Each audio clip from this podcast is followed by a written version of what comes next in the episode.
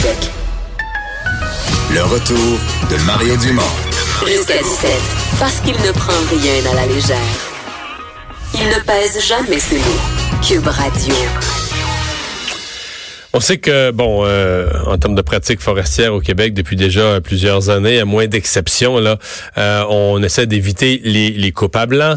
Euh, il y a le cas particulier, Vincent, et c'est ce qu'il dit présentement à Lac-Kédogami, au, Saguenay, alors que t'as une forêt qui est affectée par la tordeuse des bourgeons de l'épinette. Oui, et on doit faire, selon le ministère des Forêts, de la Faune et des Parcs, carrément une coupe à blanc là, pour un coin près du qui borde le lac Kenogami, quand même un coin qui qui, qui, qui est magnifique.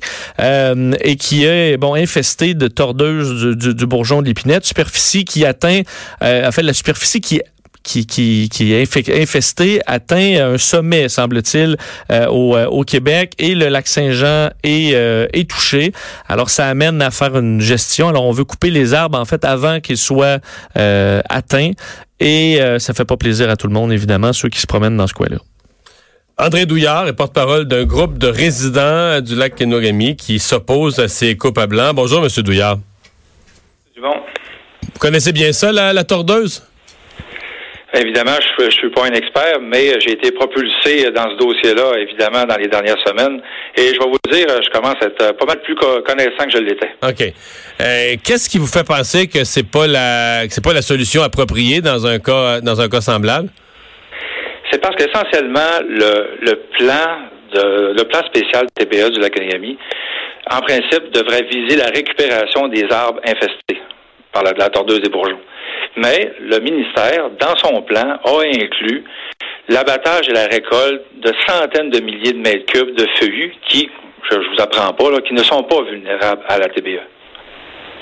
Pourquoi on récupère les, feuillus? Parce qu'ils sont, sont à travers les autres? Ce serait trop difficile à trier ou il y a une raison particulière? Oui, ben, à certaines occasions, euh, le, ministère, via des porte-paroles, a indiqué que euh, on profitait de l'opération récupération tordeuse des bourgeons de l'épinette pour recueillir du, du feuillu pour satisfaire euh, aux besoins d'approvisionnement garanti que le ministère a, déjà pris comme engagement. Et donc, vous avez l'impression qu'on fait cette coupe, que cette coupe-là est exagérée? Ben, c'est sur le terrain, on est incapable de la vérifier. Puis quand on la, on la concilie avec le cadre légal, ben, on se rend compte que euh, les critères de la loi sont pas respectés. Euh, la tordeuse des bourgeons euh, d'épinette euh, devrait engager une opération spéciale uniquement dans le cas où il y aurait une destruction importante du massif forestier. Puis on n'est pas capable de vérifier ça sur le terrain. les arbres morts, les sapins. En fait, cette infection-là ne touche que les sapins. Puis les sapins morts sur le territoire, nous qui l'avons quadrillé de toutes les bords, de tous les côtés avec des professionnels, on n'arrive pas à les trouver. Là, vous dites qu'il n'y a pas de tordeuse présentement. Oui, il y, a, de la tordeuse. Sauf que la tordeuse, l'infestation de tordeuse est d'une intensité qui ne cause pas la destruction des peuplements de sapins dans la forêt de la Je comprends, mais elle va s'étendre, là. Je peux, vous en parler, mais j'en ai vu. J'ai grandi enfant dans la tordeuse. Là. Au début, tu as quelques arbres rouges, puis cinq ans après, euh, tous les arbres sont rouges, puis les, les, épines tombent, c'est tout mort. Là. OK.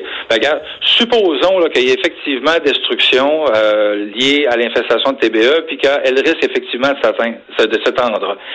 On ne réussira pas à justifier, à partir de ça, que le ministère, dans son plan spécial de récupération tordeuse des bourgeons d'épinette, ait ajouté en coupe à blanc des centaines de milliers de mètres cubes de feuilles qui, eux, ne sont pas vulnérables à la TBE. Ouais. Euh, votre intérêt, c'est quoi là-dedans? C'est que vous êtes des, des, villégiateurs, des gens qui avaient des chalets dans ce coin-là, puis vous voulez pas que ce soit... Euh, vous avez l'impression que la déforestation va enlever de la valeur à vos chalets? Ben, c'est un peu, c'est un peu tout ça. Effectivement, on est un petit groupe de villégiateurs et de résidents de l'Académie.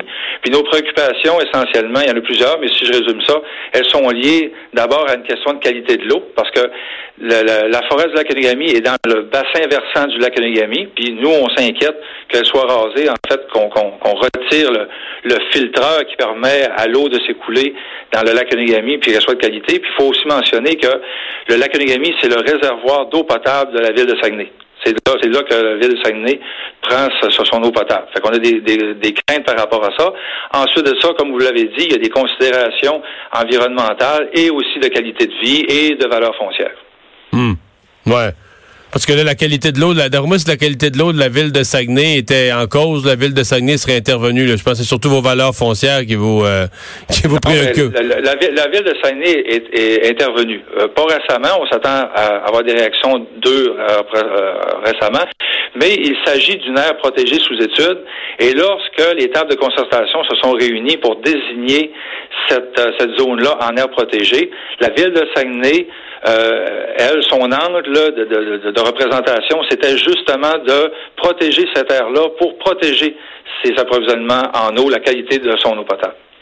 Euh, est-ce que est-ce qu'il y a des gens qui vous parlent? Est-ce que le, ministère considère que c'est du caprice votre affaire ou est-ce qu'ils sont euh, ils sont sensibles à vos arguments prêts à vous rencontrer? Ben, en fait, ça s'est déclenché ce matin. Euh, avec l'article paru dans la presse. Fait que on, peut espérer que dans les prochains jours, il y aura une communication entre le groupe que je représente et le ministère pour tenter de trouver une zone de règlement, mais pour l'instant, ça s'est pas fait. Votre député Sylvain Gaudreau, il pense quoi de ça? Euh, Sylvain Gaudreau, euh, je sais que euh, en collaboration avec un autre groupe de pression, qui est l'Association de protection du lac Onegami, a déjà été sensibilisé au dossier et je crois, sous réserve, ça restera à vérifier qu'il a, a, donné son, son appui sur surtout les questions liées à la problématique de qualité de l'eau. Ben, on va surveiller ça. Merci beaucoup de nous avoir parlé, Monsieur Douillard. Parfait, merci. Au revoir. Au revoir.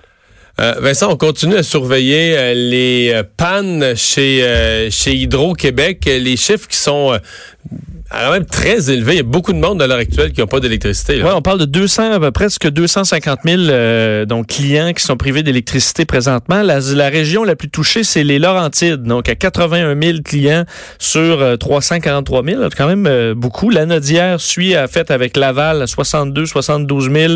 À Montérégie, 13 000. Montréal, à 12 000. Donc, à Montréal, ça a beaucoup baissé. Là, on était à 127 000 à un certain moment euh, aujourd'hui. Alors, c'est pratiquement revenu dans l'ordre. Mais le, plus, c'est vraiment la Rive-Nord. Laval-Laurentide, la Nodière, la Rive-Nord de Montréal, c'est là qui est, le gros. C'est presque que là. Je te disais qu'en Gaspésie, il faisait beau, là, zéro client. Donc, euh, sur toute, ah, la, toute la Gaspésie, je pense que c'est du 1, 2... Il n'y avait pas d'école à Gaspésie à la fin de la semaine passée. Je pense qu'ils méritent un petit répit. Ben, exactement. C'est pour ça que je suis très content pour eux. Mais vraiment, euh, la Nodière, Laurentide et euh, Laval, vous, vous y goûtez aujourd'hui. Merci. On va s'arrêter dans un instant. Le boss de Vincent.